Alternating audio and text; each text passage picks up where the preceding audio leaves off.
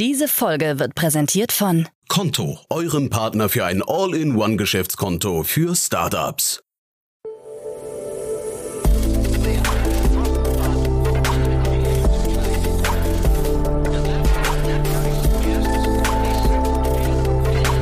Startup Insider Daily. Investments und Exits. Hallo und herzlich willkommen zu Startup Insider Daily in unserer Rubrik Investments und Exits, in der wir Expertinnen und Experten der Venture Capital Szene einladen und mit ihnen über aktuelle Finanzierungsrunden und Exits sprechen und sie analysieren. Heute mit Otto Birnbaum, General Partner von Revent und wir sprechen heute über den führenden Anbieter von Satellitenanalysen Live.io. In einer von MMC Ventures angeführten Finanzierungsrunde erhielt Live.io 19 Millionen Euro, davon 17 Millionen Euro Risikokapital Eigenkapital und weitere Mittel von der Europäischen Kommission und der Investitionsbank Berlin. Außerdem geht es um Terrabase Energy. Das US-Startup will neue Wege in der Solarenergie gehen, indem sie Roboter nutzen, um Solaranlagen schneller errichten zu können. Nun steigt auch der von Bill Gates initiierte Cleantech VC-Fonds Breakthrough Energy Ventures ein. Die Beteiligungsgesellschaften der Persönlichkeiten wie Jeff Bezos investiert sind, übernahmen den Lead in einer 44 Millionen US-Dollar Kapitalrunde. Aber so viel nur als kleiner Teaser vorweg. Wir legen gleich los nach den Verbraucherhinweisen. Viel Spaß und bis später.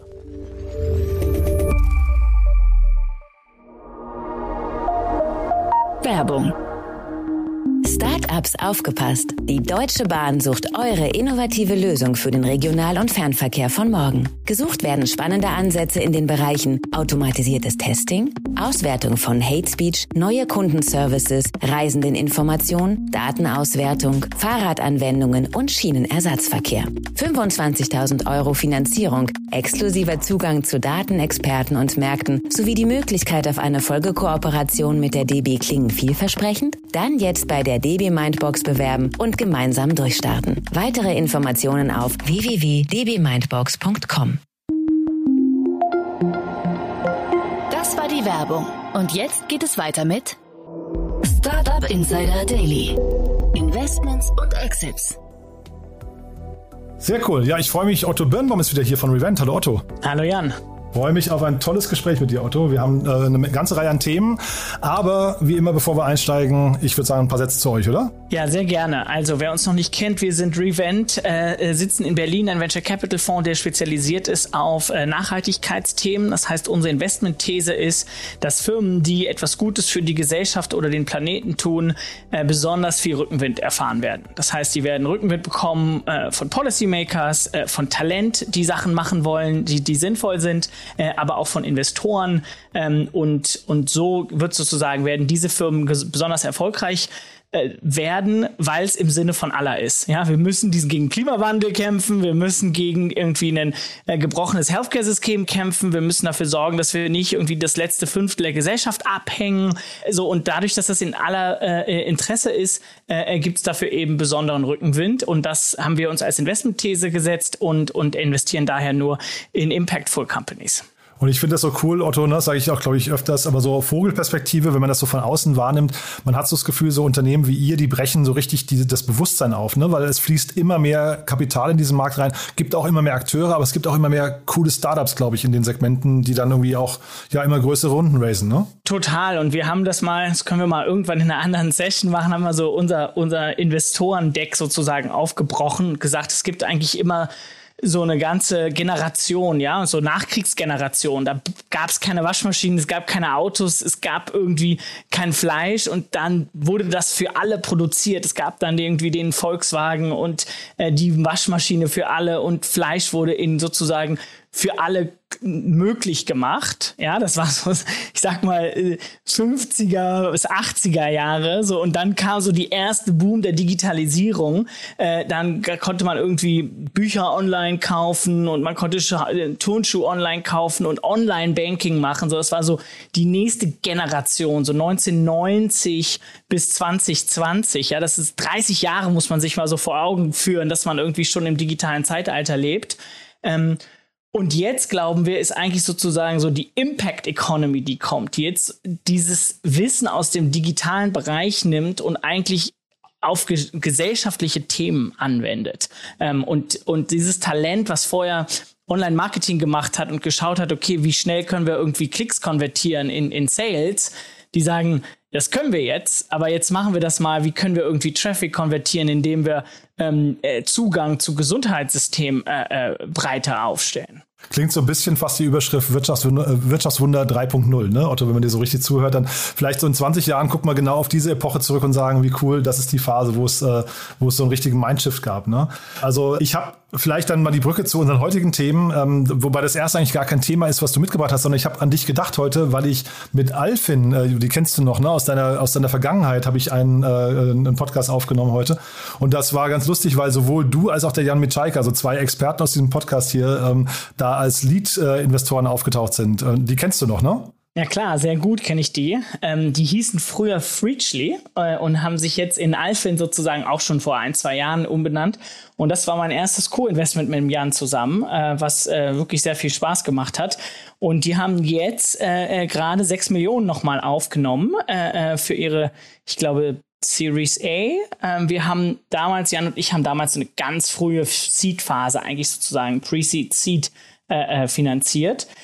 Ähm, und was die machen, die helfen eigentlich Restaurants im, äh, äh, beim Marketing, äh, so dass sie sozusagen Traffic generieren können. Das ist, wie gesagt, nicht so ganz mehr die, der Revent-Fokus, das waren so Partik-Zeiten.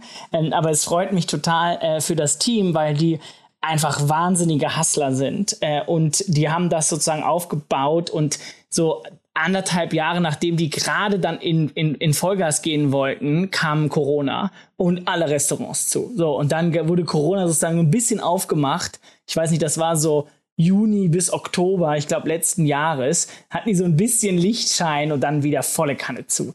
Also, ich sag mal, ein, ein Startup, was im Marketingbereich, im Gastro-Bereich durch die Corona-Zeit erfolgreich durchkommt, das kriegt einfach echt Kudos für, für Hustling und, und schauen, wie kann man das Geschäftsmodell drehen äh, äh, und so weiter und so fort. Und das haben die echt toll gemacht und deswegen ähm, wundert mich die Finanzierungsrunde gar nicht und ich glaube, dass die noch, noch einen ganzen weit gehen, äh, Weg gehen werden. Mhm. Also so, so kam das auch rüber, ne? Also kann man sich ja vorstellen, Corona für ein Gastro-Startup oder für eins, was den, den Gastrobereich supportet, äh, Katastrophe. Hätte man eigentlich erwartet, dass sie zumachen. Resilienz ist ja, glaube ich, so mit die wichtigste Tugend, ne? die, die man immer guten Unternehmern zuspricht. Und äh, wenn ich es richtig sehe von außen, das sind heute 75 Mitarbeiter und die haben es tatsächlich geschafft, mittlerweile auf dem mittleren, hat er gesagt, einstelligen Millionenbetrag an ARR zu kommen. Das heißt, in der Corona-Phase trotzdem ihr Business so ge gepivotet, weiß ich gar nicht, aber so zumindest so durchlaviert, dass sie halt eben auf jeden Fall, ähm, äh, ja, weiß nicht, mit 75 Mitarbeitern rauskommt. Das finde ich schon beachtlich, muss ich sagen. Ja. Absolut. Also, und die sind, äh, die, also, es weiß ich, die arbeiten 24-7 und haben sich sehr mehrfach sozusagen den Core haben sie nicht verändert, aber immer wieder den Ansatz sozusagen angepasst. Ähm, und äh, ja, freut mich sehr für die Jungs und ich glaube, mit dem Geld werden sie sicherlich den Umsatz nochmal signifikant steigern. Genau, also der Podcast kommt in den nächsten Tagen, einfach mal die Augen offen halten. Dann lass uns mal zu den Themen äh, übergehen, die du mitgebracht hast. Das sind ja auch zwei spannende Themen, ne?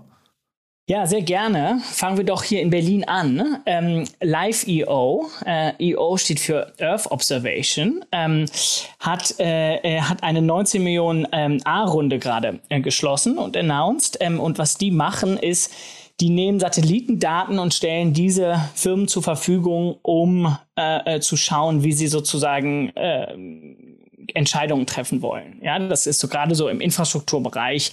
Äh, äh, äh, wie sehen äh, Zugschienen aus? Wie sehen Stromtrassen aus? Äh, und wie verändert sich die Vegetation da drumherum? Was muss man da sozusagen verändern, damit man da eine kontinuierliche Versorgung sicherstellen kann?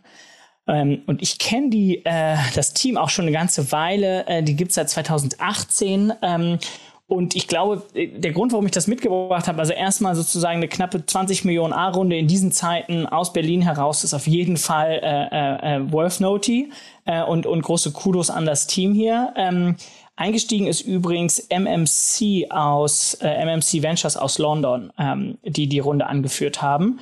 Ähm, und ich habe das Thema aber auch mitgebracht, weil wir da so einen richtigen Trend sehen, dass jetzt Satellitendaten immer einfacher besser zur Verfügung stehen. Wir haben mit Revent auch ein, in, in ein Investment in dem Bereich gemacht und sehen viele andere Themen, die ähm, im Gegensatz zu Live.io, die sozusagen ein bisschen generalistischer sind, auch Vertical Solutions, also nur fürs Farming, ja, oder nur für äh, Power Plants, ähm, äh, nur für Klimarisiken. Ähm, das heißt, man hat so verschiedene Ansätze, einmal so einen Plattformansatz und dann so einen Vertical-Ansatz. Ähm, so oder so, glaube ich, aber werden wir in den nächsten Monaten, Jahren noch so einige äh, Satellitendaten äh, äh, Startups sehen, die sozusagen aus der Luft heraus den Unternehmen helfen bei der Entscheidungsfindung. Ja, den Unternehmen helfen, ich finde das total cool. Also Earth Observation, finde ich, klingt erstmal fantastisch. Natürlich können wir jetzt sagen, aus Datenschutzgründen klingt das vielleicht auch ein bisschen spooky, aber ich finde es erstmal total cool zu sehen, wenn man von oben wir hatten vorhin schon den Begriff Vogelperspektive, wenn man einfach von oben drauf schaut und,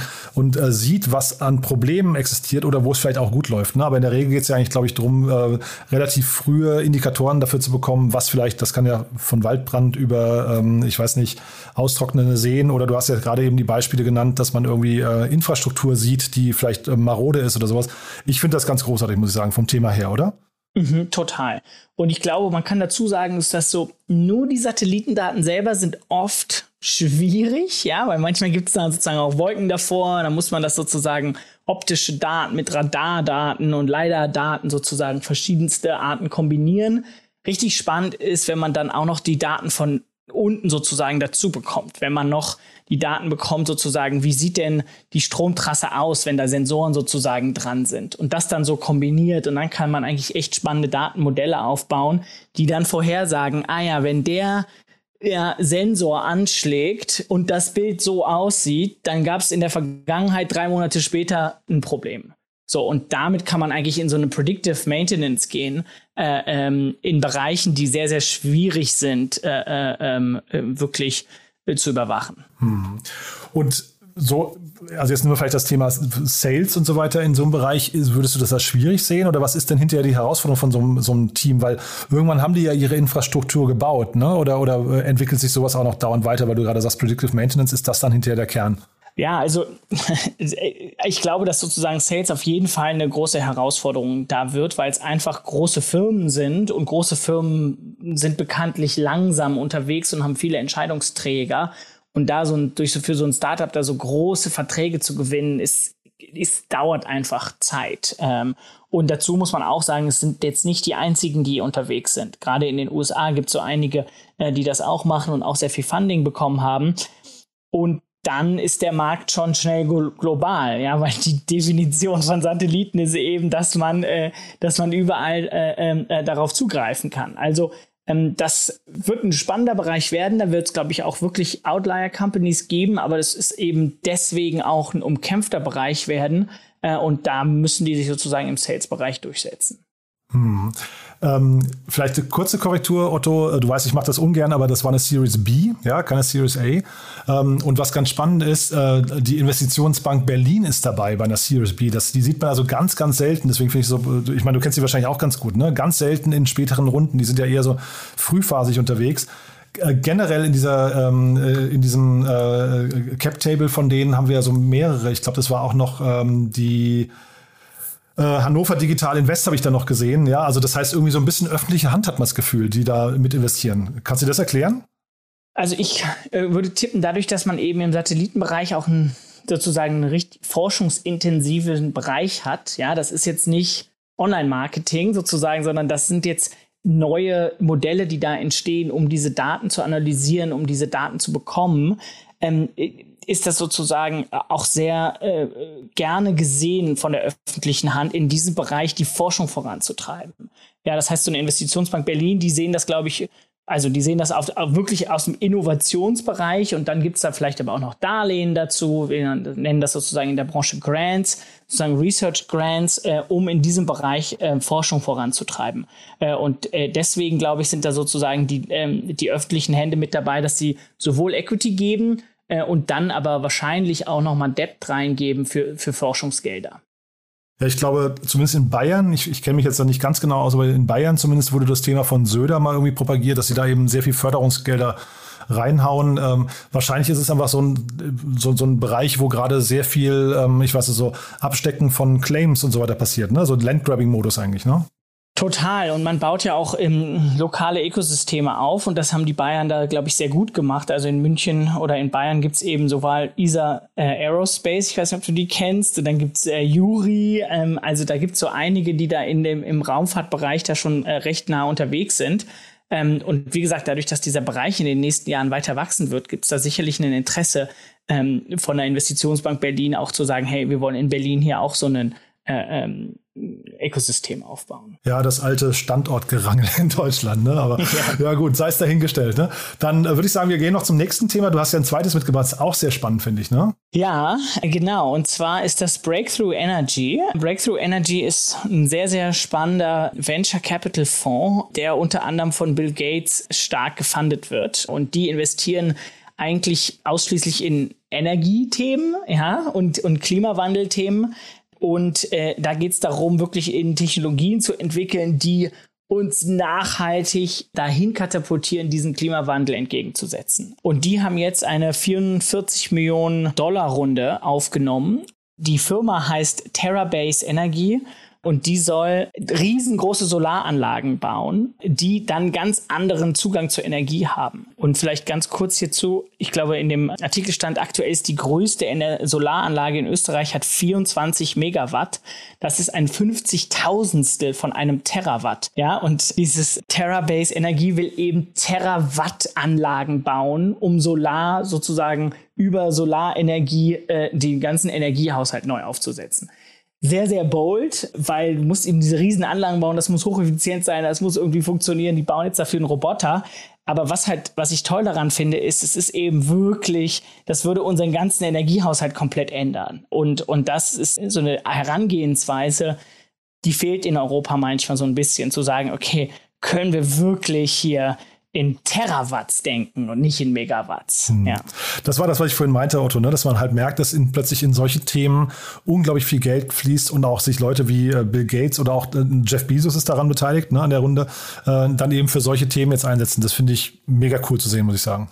Mm, total. Und ich glaube, das wird auch sozusagen helfen und wiederum inspirieren, äh, äh, äh, vielleicht hier auch mehr in Europa zu machen, weil wir sind eigentlich, was die Energiewende angeht, den Amerikanern ausnahmsweise mal voraus. Ja, äh, das heißt also, äh, ich glaube, wir nehmen das mal als äh, Inspiration und mal gucken, ob es da jetzt nicht in den nächsten Monaten, äh, äh, Quartalen äh, ne, das ein oder andere Startup gibt, was Terra-Anlagen, Terawatt-Anlagen in Europa bauen möchte. Ja, wir sind voraus und wir haben, glaube ich, aber auch, das merkt man ja gerade durch die ganze Ukraine-Krise und so weiter oder Russland-Krise, ne, wir haben auch einen größeren Bedarf gerade, dass die Energiewende schnell kommt. Ne? Also jetzt auch im, im, im eigenen Interesse sogar. Selbst wenn man jetzt sagt, mir ist der Planet egal, aber ich glaube, wenn du im Winter heizen möchtest und so weiter, es braucht ein Umdenken, ne? Es braucht ein Umdenken. Und das braucht jetzt eben auch eine ganz neue Struktur, weil selbst wenn man nur die Terawatts generiert, dann kann das System die momentan gar nicht verdauen. Ja, das nächste braucht man sozusagen überall dezentralisierte, riesengroße Batteriesysteme, die diese Terawatt sozusagen aufnehmen und dann wieder abgeben, wenn, wenn der Strom gebraucht wird. Und das gibt's alles momentan gar nicht. Also man braucht sowohl die Energie, die Batterieanlagen, man braucht die Batterien, man braucht die Software, die das alles steuert. Also da wird's wirklich so einen richtigen Wandel der, der Industrie in den nächsten Jahren und Jahrzehnten geben. Ja, der Name von Breakthrough Ventures ist eigentlich gut gewählt, ne, finde ich. Also haben sie einen, einen, coolen, coolen Namen sich. Und Otto, das finde ich ja, wie gesagt, habe ich dir, glaube ich, letztes Mal schon gesagt, ich finde es immer cool, wenn wir beide sprechen, weil du kommst immer mit so positiven Themen, die dann danach so ein bisschen hoffnungsvoll stimmen, ne? ja, ich sag mal, äh, wer nicht optimistisch ist in unserem Job, in meinem Job, äh, der sollte es lieber lassen. Also ähm, äh, wir, investieren ja ganz frühphasig, da muss man auf jeden Fall einen gewissen Optimismus mit an den Tag bringen. Und da sag noch mal ganz kurz, wer darf sich bei euch melden? Also Cleantech, Impact, Energie sind Themen, dann Health und Education, ne? Ja, absolut. Äh, Food auch. Äh, wir äh, sind auch gerade sehr, sehr aktiv im Food-Bereich ähm, und, und alles, was eigentlich sozusagen nachhaltig positiv auf die Wirtschaft und die Gesellschaft einzahlt. Ähm, Perfekt. Und je früher, desto besser, ne? So, umso früher, desto besser. Selbst wenn es für uns vielleicht noch ein Tick zu früh ist, sind wir trotzdem sehr gerne früh dabei, machen Intros, gutes Angel-Netzwerk ähm, und, und unterstützen äh, äh gerne von der ersten Minute an. Cool. Du dann ganz lieben Dank, dass du da warst und ich freue mich wie immer aufs nächste Mal, ja? Ich auch. Ganz vielen Dank. Startup Insider Daily, Investments und Exits. Der tägliche Dialog mit Experten aus der VC-Szene. Das waren Jan Thomas und Otto Birnbaum, General Partner von Revent, über die Runden von Live.io und Terrabase Energy. Und das war's mit Investments und Exits. Ich wünsche euch einen angenehmen Resttag und hoffe, wir hören uns später wieder. Bis dahin, ciao.